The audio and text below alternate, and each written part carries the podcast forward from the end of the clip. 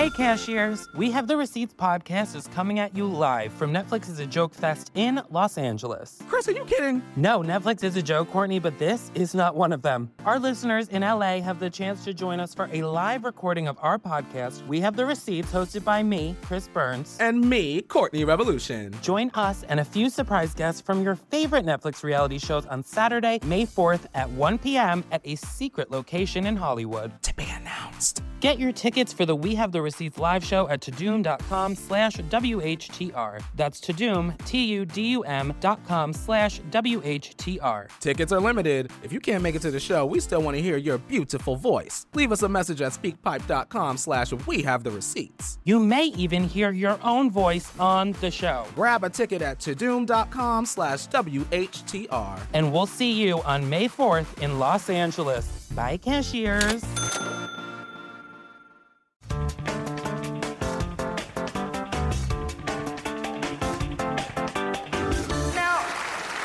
Saying I don't like kids. I like kids. I have fun hanging out with my friends' kids and joking around with them, whatever. They're great. But I do feel like when I talk to my friends that recently had kids, it does seem like they had to give up everything for the kid. And that's very scary. If you want to have a depressing conversation, talk to a couple that just had a kid. Ask them about the last night they went out for themselves.